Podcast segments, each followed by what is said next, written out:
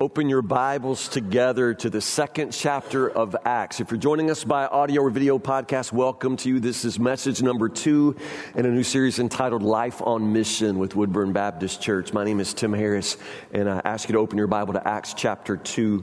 Now, before we go to Acts chapter two, uh, I've had Matt Betts preaching the same sermon to me for probably two months about the book of Acts. He's been in the book of Acts longer than I have, literally, in preparation for this series. And Matt has continued to say over and over and over to me that you can't rush from Acts chapter one to Acts chapter two. And that's always the tendency of the church. It's a tendency of all of us. We blow right past Acts chapter one and go too quickly into Acts chapter two. Matt Betts, what happens when church when people rush too quickly out of Acts chapter one? You're not ready for the power of God. Yeah, you absolutely. You're not ready. I mean, Jesus said you'll receive power, but for now you go, you wait, you, you pray, you, you stay there. And, and unfortunately, as a church in, in general, not just Woodburn, but I think all over the place, we're not very good at simply waiting for the Lord. We like to move on our own. We like to do our thing and then just hope he'll follow along and, and he'll come with us and bless us. But no, the word is to wait, to, to, to, to get ready. It's an amazing thing that happens in that upper room as they wait. They, they become unified. unified in spirit, in one accord. That doesn't happen accidentally. It doesn't happen easily. You put one hundred twenty people in a room and wait for them to begin to think with one mind and feel with one heart. That is a miracle there in itself. And some churches like ours, we've been together one hundred fifty years and haven't quite ever achieved that kind of oneness. It, it comes in the spirit, and it comes as we wait and, and as we pray. So you don't automatically fly from Acts chapter one into Acts chapter two. But, but this is what happens for them. On the day of Pentecost, it says in Acts chapter two, verse one, there's a timeline that Luke has given us, so you can actually sort of see how this happens. Now, Pentecost um, is a holiday that comes fifty days after Passover. So fifty days have happened. Now, if you follow the something of a timeline in the New Testament, you know that Jesus was crucified sometime around Passover. He was dead, buried, and raised over the course of about three days, okay? And then, and then the scripture says that he appeared to the disciples over a course of about forty days. Luke tells us that. So there's a period of about forty days in there where Jesus is appearing. And it's those appearances that give the convincing, irrefutable proof that he lives. Uh, multiple appearances where he would just come and go in, in, in and out of the presence of his apostles, the disciples. At one point, Paul tells us over five hundred people at once saw him. So it's amazing. But that physical presence of Jesus, he comes and goes and appears and teaches and talks about the kingdom for a period of about forty-something days. So that's forty days plus the three days of his death, burial, and resurrection. That's about forty-three days. So about how long did they spend in the upper room praying? I was thinking y'all would do the math in your heads while I did all of that, but y'all aren't too good at long story problems. Yeah, about seven days, something like a week that they spent in that upper room just waiting, just watching, just praying, and then the amazing happens. Acts chapter two, verse one. I'm not going to read this whole chapter. I, I might, but but but, but I'll, I'll guide you through it as we read. Acts chapter two, verse one. On the day of Pentecost, all the believers were meeting together in one place. Suddenly, there was a, a sound from heaven like the roaring of a mighty windstorm, and it filled the house where they were sitting. Then what looked like flames or tongues of fire appeared and settled on each of them, and everyone present was filled with the Holy Spirit and began speaking in other languages as the Holy Spirit gave them this ability. At that time, there were devout Jews from every nation living in Jerusalem. When they heard the loud noise, everyone came running, and they were bewildered to hear their own languages being spoken by the believers. They were completely amazed. How can this be? They exclaimed. These people are all from Galilee, and yet we hear them speaking in our own native languages. Here we are, Parthians, Medes, Elamites, people from Mesopotamia, Judea, Cappadocia, Pontus, the province of Asia, Phrygia, Pamphylia, Egypt, and the areas of Libya around Cyrene, visitors from Rome, both Jews and converts to Judaism, Cretans and Arabs. And we all hear these people speaking in our own languages about the wonderful things God has done. They stood there amazed and perplexed. What can this mean? They asked each other. But others in the crowd ridiculed them, saying, they're just drunk, that's all. Then Peter stepped forward with the eleven other apostles and shouted to the crowd, "Listen carefully, all of you fellow Jews and residents of Jerusalem. Make no mistake about this. These people are not drunk, as some of you are assuming. Nine o'clock in the morning is much too early for that." I don't know if that means like catch them later, they might be, but nine o'clock is too too early for that. No, what you're seeing was predicted long ago by the prophet Joel, who said, "In the last days," God says, "I will pour out my spirit upon all people. Your sons and your daughters will prophesy. Your young men will see visions. Your old men will dream dreams. In those days, I will pour out my spirit, even on my servants, men and women alike, and they will prophesy. And I will cause wonders in the heavens above and signs on the earth below, blood and fire and clouds of smoke. The sun will become dark, the moon will turn blood red before that great and glorious day of the Lord arrives. But everyone who calls upon the name of the Lord," say it, "shall be saved," will be saved. Yeah, now jump over with me. Jump over to uh, verse forty-one. Peter preaches a, a sermon. It's actually not that long. It's an amazing sermon, the first gospel sermon preached. Those who believed, verse forty-one, those who believed what Peter said were baptized and added to the church that day, about three thousand. It's on my bucket list, y'all. It's on my bucket list. I, I would love to be a part of, of a baptismal service where we do three thousand in one day. That's not impossible. You can't say it's never happened. three thousand in one day. Verse forty-two. All the believers devoted themselves to the apostles' teaching and to fellowship and to sharing in meals, including the Lord's Supper, and to prayer. A deep sense of awe came over them all, and the apostles performed many miraculous signs and wonders. All the believers met together in one place, and they shared everything they had. They sold their property and possessions and shared the money with those in need. They worshiped together at the temple each day, met in homes for the Lord's Supper, and shared their meals with great joy and generosity, all the while praising God and enjoying the goodwill of all the people. And each day, each day, the Lord added to their number, their fellowship, those who were being saved. Okay, real quickly, I, I want to take you back into the Old Testament so you can understand something of, of probably what you're meant to read and, and, and see in, in the day of Pentecost. Uh, you, you need something of an Old Testament background, which you all have. So, so go with me to Genesis chapter three. I want you to see a pattern in the Old Testament, a, a pattern in the very beginning, because it matters. It helps you understand what is represented in, in the day of Pentecost. Genesis chapter three, not, not going to read all the book of Genesis, although it, it wouldn't hurt us, but Genesis chapter three, what happens? If you just look at the heading and, and quickly through the scripture, what's happening in Genesis chapter three? Okay, it's the fall, the, the man and the woman, Adam and Eve, they, they sin in, in the garden, and, and they were banished from the garden. Okay, so you're going to see a certain pattern emerge here in the book of Genesis. It's a pattern of, of sin and, and then punishment. And then there's always this sign of grace. It, there is this sort of pattern of curse and, and grace, curse and grace. So Adam and Eve are, are, are cursed uh, because of their sin. But then what happens next? God clothes them, God covers them, which of course would require a sacrifice. So God clothes them in, in animal skins. So there is a sort of sacrifice. God clothes them, uh, which is a sign of grace. He puts clothes on them. And then he actually banishes them from the garden. Now you think that's punishment, but that's not punishment. Why is it that as a sign of his grace, he blocks their access to the tree of life? Do you know?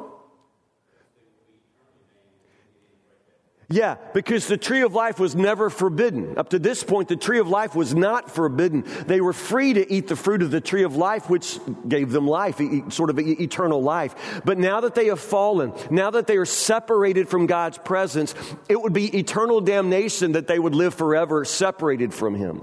So now the access to the tree of life is removed that they may not live forever in separation from him. So there's this pattern now of curse and grace. Now what happens in chapter four? Adam and Eve have two, two boys at first. Their names are Cain and Abel. What happens? Yeah. Who kills whom? Yeah, Cain kills Abel. And so what happens? Cain is cursed. You are cursed and banished from the ground, it says in chapter four, verse eleven, which has swallowed your brother's blood. No longer will the ground yield good crops for you. No matter how hard you work, from now on you'll be a homeless wanderer on the earth. That's the curse. That's the curse. But what happens next? Cain says, I can't take this. My punishment is too great. And so what happens? Grace, grace. God puts a mark on Cain. We don't know what that mark is, but God puts some sort of mark, which is a mark of protection. In other words, when people see this mark, they'll leave you alone. So even though Cain is cursed, there is a blessing. There is, there's grace that is shown him. There is curse, but it's followed by grace. Now, Genesis chapter six, what happens next? This, this story just keeps going from bad to worse if you read it. Genesis six, what happens? Whole world gone wrong. What happens? But Noah finds grace in the eyes of the Lord, and what happens? Yeah, Noah builds the ark. The entire world is destroyed by the flood. That's the curse. But then it's followed by what? But by grace. What's the sign of grace after the flood? Yeah, it's the sign of the rainbow and, and, and, a, and a, a new covenant confirmed with Noah and his descendants. It's, it's, it's a beautiful story. It's an awful story of curse, destruction, but a, a, again, a beautiful story of grace, a, a sign of grace. But then Genesis chapter eleven is interesting. What happens there? It's, it's another awful story, the whole world gone wrong. Yeah, this is a story of the Tower of Babel. All of humanity is united. Strangely enough, we all got together uh, on one day anyway to accomplish one thing. And what was the one thing that brought us all together? A construction project where we're just going to build a stairway to heaven. We're going to build a tower that's going to reach heaven. We're going to just go, we're going to storm heaven on our own. You understand? It's this idea that they're going to go to where God is, be like God. All of humanity united in this. So what happens? There's a curse here. There is, there is a punishment. And what, what happens? What's the curse? Yeah, very interesting. God confuses their speech so that they no longer speak the same language. So, so the curse is this, this incredible confusion of humanity because now we no longer speak the same language. And then they're scattered over the earth. And where's the sign of grace in the Tower of Babel story? There isn't one. They are divided by languages and scattered. Until when? Absolutely. Acts chapter two. See, don't miss that. Acts chapter two, an amazing thing happens. There's, there's this incredible curse that falls upon humanity at the Tower of Babel, but that is completely redeemed. The grace comes on the day of Pentecost when the scriptures say that there are dwellers from everywhere in Jerusalem for, for, the, past, for the Pentecost, for, for the holiday. There are uh, Persians and Medes and dwellers from Mesopotamia and, and all through that list. But, but what happens on that day? The Holy Spirit comes and everybody hears the gospel proclaimed in their own language. All of a sudden, the Holy Spirit reunites humanity. There is this new humanity formed right here in the Spirit, and the church represents that new humanity. Do you see that? What God was trying to do from the very beginning in the Garden of Eden, what God was trying to do with the covenant with Noah, what was undone at the Tower of Babel, God finally is able to, to restore at Pentecost. When the Holy Spirit comes, suddenly there is a possibility now once more for, for a new humanity united in the Spirit. So this new humanity, it, it's a new kind of community. It's not based on necessarily a, a unity of, of, of ethnicity or race or even language. It's a unity in the Spirit. And this is what God intends for the entire world. This is what God is doing for the world, and it's represented here in, in the birth of the church. All barriers erased. Here we are, Parthians, Medes, Elamites, people from Mesopotamia, Judea, Cappadocia, Pontus, a province of Asia, Phrygia, Pamphylia, Egypt, dwellers of Mesopotamia, Cretans and Arabs, all of us here, these people speaking in our own languages about the wonderful things God has done. So re- remember, this is that, then is now, what they were is what we are. We are that new humanity. We have a unity in the Spirit. We don't all come from the same place, but we speak the same language in the Spirit. You understand? This is what the church is. This is how the church is born. And three thousand, right, right off the bat, three thousand people responded to that message. It's beautiful. Now, quickly, just to wrap up, I want us to go to verses forty-two through forty-seven and just talk a bit about what makes the church. I see seven ingredients. Now, excuse me, when we talk about the twenty twenty vision and church planting, I'll often refer to this passage because you see right here, this is the church. If you boil it down to seven essential ingredients, you find them right here. So if you're ever trying to decide, well, what is a church? Or if we plant a church, what does that look like? Well, it looks like this. There are seven things that must be present in order to call your little group a church. You understand? And if these are missing, you may have something good. It might be a ministry. It might be a mission. But it can't be a church without these seven things. So let's talk about what makes a church. And, and what's the first ingredient? It, it says, that day there were added about three thousand in all. All the believers devoted themselves to apostles' teaching, fellowship, sharing in meals, and to prayer. In verse forty-seven, each day the Lord added to their fellowship those who were being saved. What would you say is the first thing that makes a church? People getting saved. It's evangelism. People get saved. It's evangelism. Now, there are probably a lot of people who want to plant churches these days, but they want to plant churches without doing evangelism. And, and what you do, you just start a new church, and then you try to uh, invite people who already go to other churches to come join your church. And, and okay, do that all you want, but I'm really not interested in that. I don't see why we would waste all that time and money to, to form a new church just so people bored in everybody else's churches could have a new place to come get bored, you know? New churches are for new converts. A church begins and ends. The whole thing is about evangelism. It's about people coming to Christ. Two old farmers, two old friends met at the John Deere store a couple of weeks ago. Had a conversation like farmers will have. One guy said, you still farming? Somebody said, yeah, still farming. I said, really? Um, how's your wheat doing? He said, well, I didn't put out any wheat this year. So, no wheat? Why didn't you plant wheat? He said, I was, you know, we, it seems like we just always have a cold snap anymore in the early spring, and I just I didn't want to I didn't want to lose the whole crop at the beginning of the year. No wheat. Okay, okay. Looks like it's going to be a good year for corn, though. It's going to be a good year for corn. His buddy said, mm, I'm not doing corn. I'm not going to do any corn. So why not corn? Corn blight. Corn blight. I've been reading about corn blight. Buddy said, hmm, well, what are you going to do, alfalfa? I said, I ain't doing no alfalfa. I feel like the bottom's about to drop out of alfalfa. Farmer said, well, what are you going to do all year? His buddy said, I'm going to play it safe. When is a farmer not a farmer? When he's not doing any farming. You, you understand? And when is a church not a church? When it's not doing any farming, when it's not planting any seeds, when it's not receiving any harvest. The seeds we plant, the harvest that we reap, it's evangelism, it's, it's people getting saved.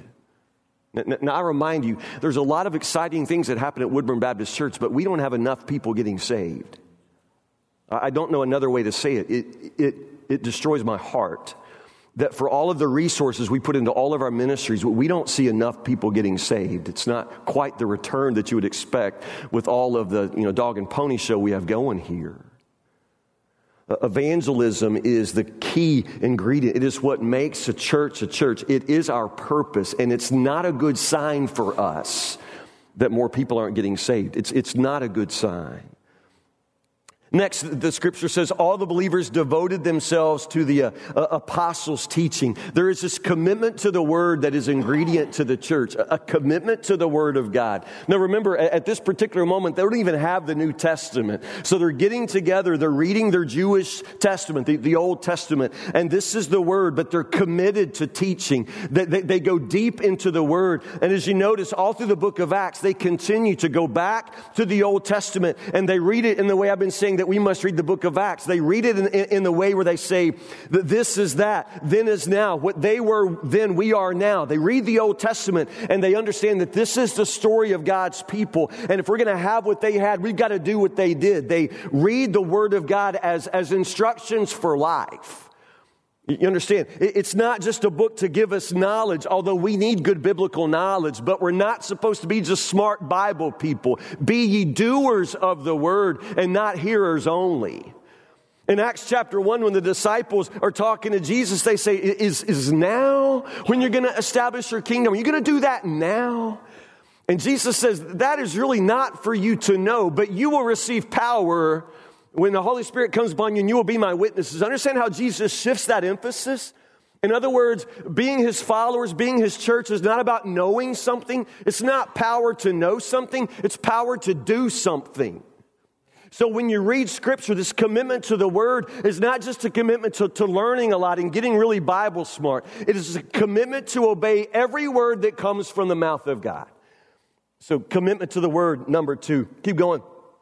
All the believers devoted themselves to the apostles' teaching and to fellowship, to sharing in meals, including the Lord's Supper, and to prayer. A couple of things there. There's just commitment to one another. There's a commitment to one another. It's it's it's fellowship. That that's the word, but we've almost worn that word out. You can't even say fellowship without getting hungry for fried chicken in Kentucky. We've kind of worn the word out where it almost doesn't mean anything. Fellowship. You know, come out for food, fun, and fellowship. You know, as if those three are, are in this list. What, what is fellowship? Well, it's it's friendship.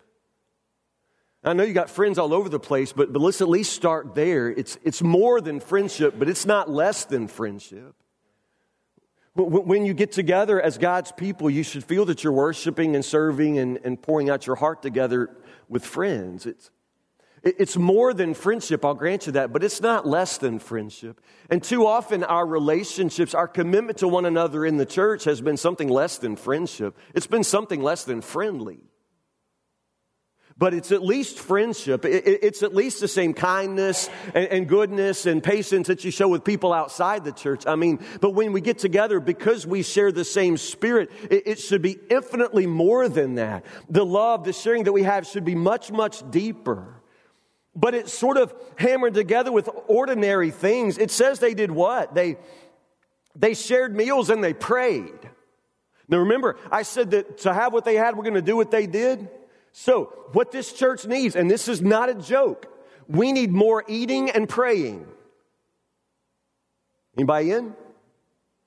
We need more eating and praying. I think our church is weaker right now at this moment because we don't eat and pray together enough. We need that fellowship. We need the table fellowship. There's just something about eating together, and it's amazing, and it's simple, it's human, but it's also spiritual. This is what they did. We don't do enough of it because we're too busy. In other words, we're a church, but we don't have time for fellowship. I mean, I know we're all just lucky you got here tonight. You, you know, you, you, you fly in for, for an hour of worship. If it goes over, your head's exploding because you got so much to do. No, there's nothing more important than investing in relationships with one another. We, we need one another. We need to eat and pray together. We need to get back to where you actually shared meals together. And that doesn't mean just when, you know, the church plans a big get-together. This is your life and my life. They just sort of did this in their homes. Understand? Peter didn't have to put it in the bulletin. You know, having a potluck next Sunday night, you know, after the temple, you know, we're all going to go to Chick-fil-A together, you know. Not necessarily, although I'm sure they did go to Chick-fil-A. This is just a spontaneous way of life in the Spirit. You open your home. You invite people to your house. You, you take people out. You, you invest in relationships. Well, ain't nobody got time for that, Brother Tim. No, you got to understand. We have to make time for this. This is the, this is the spiritual life. This is what it looks like. It looks like time for people. You got to make time for one another.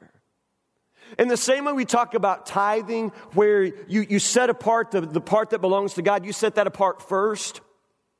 Most of us really need to change the way we approach our lives so that we set aside time for people first.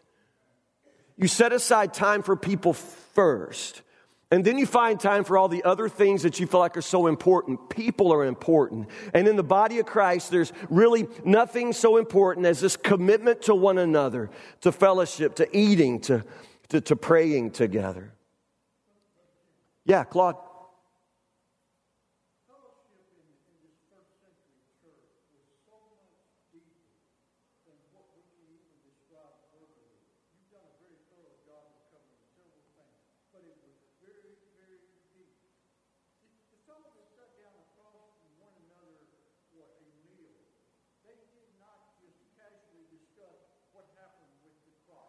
Right. They knew everything about the lives of each other. They knew where there was a need. They knew where the problems were coming up.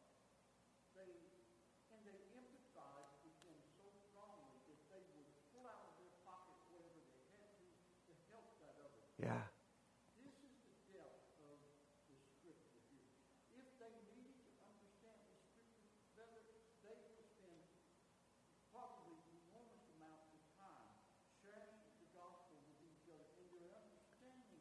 Yeah.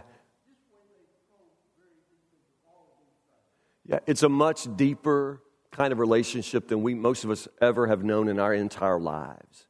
Yeah, this deep knowledge and, and love of one another.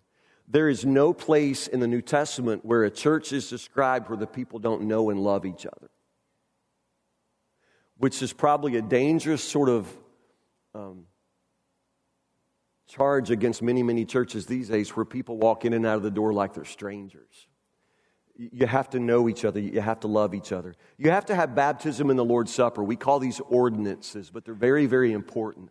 I love everything that our church can do online, and I love the idea that we can almost have a church online, but we really can't for this simple reason. We can't baptize and share the Lord's Supper online.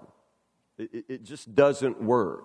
There's no way to do that, and I think that's intentional. The body of Christ needs to gather, and the body of Christ gathers in, in these particular moments to remember him, to incorporate and reenact these signs of our salvation, and they are meant to be personal, and they are meant to be flesh to flesh, face to face. The baptism and the Lord's Supper are, are critical, and both of these are listed here as, as ingredient to the church. Notice what it says, a, a deep sense of awe came over them all, and the apostles performed many miraculous signs and wonders, and all the believers met together in one place and shared every, everything they had. There is this sense of regular meeting, regular meeting. It's, it's a discipline. Now, it doesn't say how often. It doesn't say Sunday morning, Sunday night, Wednesday night, or you're going to hell. It, it doesn't say that, but the scriptures do emphasize this importance of not forsaking meeting together. We need one another. But probably once a week I run across somebody who says, Brother Tim, you know, I, I know Jesus and I love Jesus, but, you know, me and Jesus got our own thing going, and I can worship Jesus on the lake, fishing, just like I can at church. And, and I would just have to say, no, you can't. You, you really can't. If you can get the same experience on the bass boat that you can at church, then one or the other of those you're doing wrong. We need each other. We need the body of Christ. Worship is something that happens when individual members of the body of Christ come together, combining the gifts that we have individually. And when that comes together, we have something altogether that we couldn't possibly have on our own. It's critical that we meet together. Do not forsake that. Also now, notice how very, uh, from the very beginning, ingredient to the church is this giving, generous spirit. They sold their property and possessions and shared the money with those in, in, in need.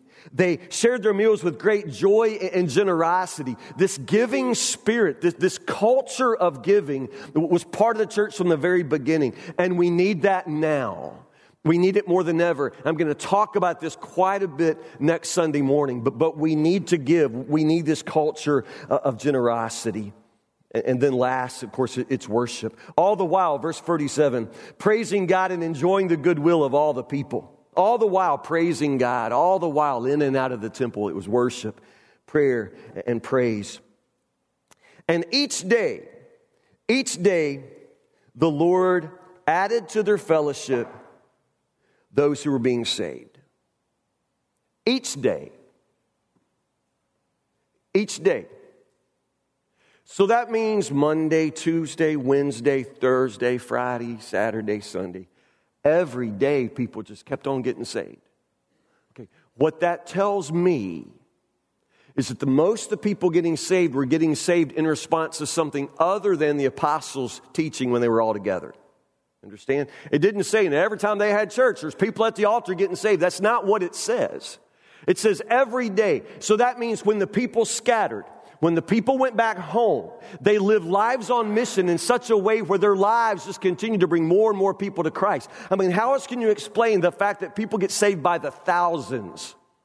Because you have members of the church who live their lives in such a way where they continue to tell what Jesus has done. They continue to be living proof that the power of the Spirit has come. And their lives attract people, bring people to Jesus, so that you can say, the Lord just added to the number every single day. That's what we're lacking, y'all.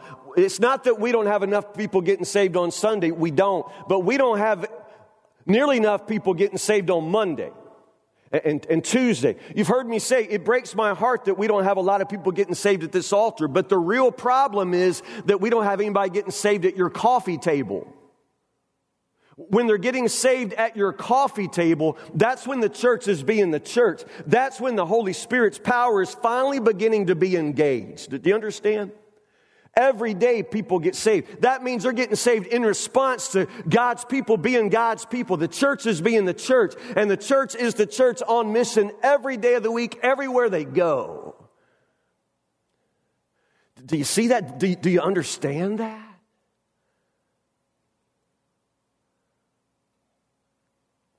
I guess it remains to be seen. The scripture says that people were in awe. And when people saw the church, they were in awe. What was it that was so awesome? Of course, the message of the gospel, the signs and wonders of the apostles, but more than that, it just seems to be this life that they lived, this life rooted deep in the love of God, this love that they shared for each other, that they say that in those days, people just marveled at, my, how they love each other. I, I wish that when people would come in and out of this church, they would first of all see our love for God, but then they would be just in awe of our love for each other and our, our love for the world. If one of the great needs of the church is that we would have the power to understand how high and deep and long and, and low is the love of Christ, then, then surely his love should be one of the things that people see and feel and understand about us. Maybe we really pray that this church develops roots that go down deep into the love of God so that that love begins to change the way we relate to each other and change the way we go out into the world. We've been in church today, but we are the church. Make no mistake. And now at the end of a Sunday, we scatter. We go into the world. This is how it happens. And your life is a life on mission. And while I may be called to preach, just like you, I am called to tell tomorrow what Jesus has done for me. Go. And do not be silent. Let's pray.